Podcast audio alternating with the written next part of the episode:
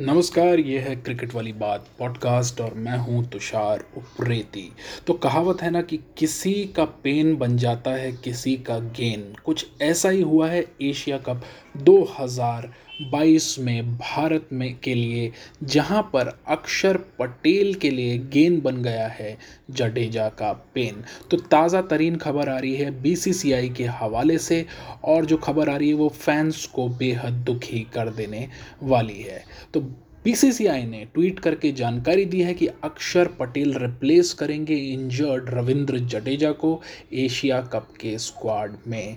जी हाँ, आपने बिल्कुल ठीक सुना, रविंद्र जडेजा एशिया कप के भारत के स्क्वाड से बाहर हो गए हैं। उन्हें घुटने में चोट की वजह से जो कि हांगकांग के साथ देखने में आया आ, उस वजह से बाहर जाना पड़ रहा है। ये बहुत ही बड़ा ब्लो है उस भारतीय टीम के लिए जो अब आगे और भी कठिन मुकाबले खेलने वाली और ऐसे वक्त में जब जडेजा पूरे फॉर्म में थे और जिस किस्म का प्रदर्शन खास तौर से उन्होंने पाकिस्तान के खिलाफ जो पहला लीग मैच था उसमें किया जहाँ पे 35 रन बनाए थे 29 गेंदों पर और साथ ही मोहम्मद नवाज़ को जिस तरह से टैकल किया लेफ़्ट आर्म जो स्पिनर थे पाकिस्तान के, जिस तरह से उनकी गेंदों पर छक्के लगाए और जिस तरह से बल्लेबाजी की, जब उन्हें प्रमोट किया गया चौथे नंबर पर तो उससे ये अटकलें लगाई जा रही थी कि रविंद्र जडेजा को शायद दोबारा पाकिस्तान के मैच में उसी नंबर पर बल्लेबाजी करने को मिलेगी, क्योंकि पाकिस्तान का बॉलिंग लाइनअप भी जो है,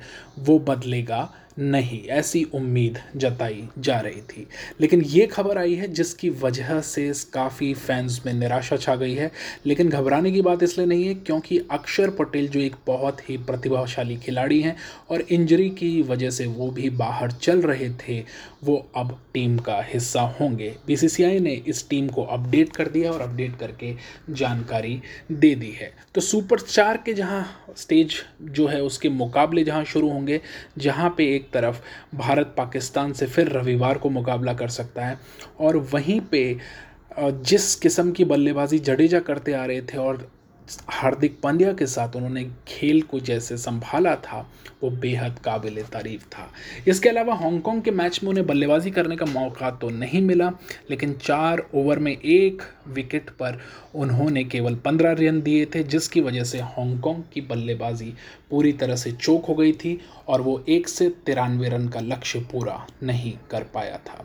तो जिसे कहते हैं किसी का पेन बन जाता है, किसी का गेन। उम्मीद यही है कि उनकी इंजरी बहुत ज़्यादा सीरियस ना हो।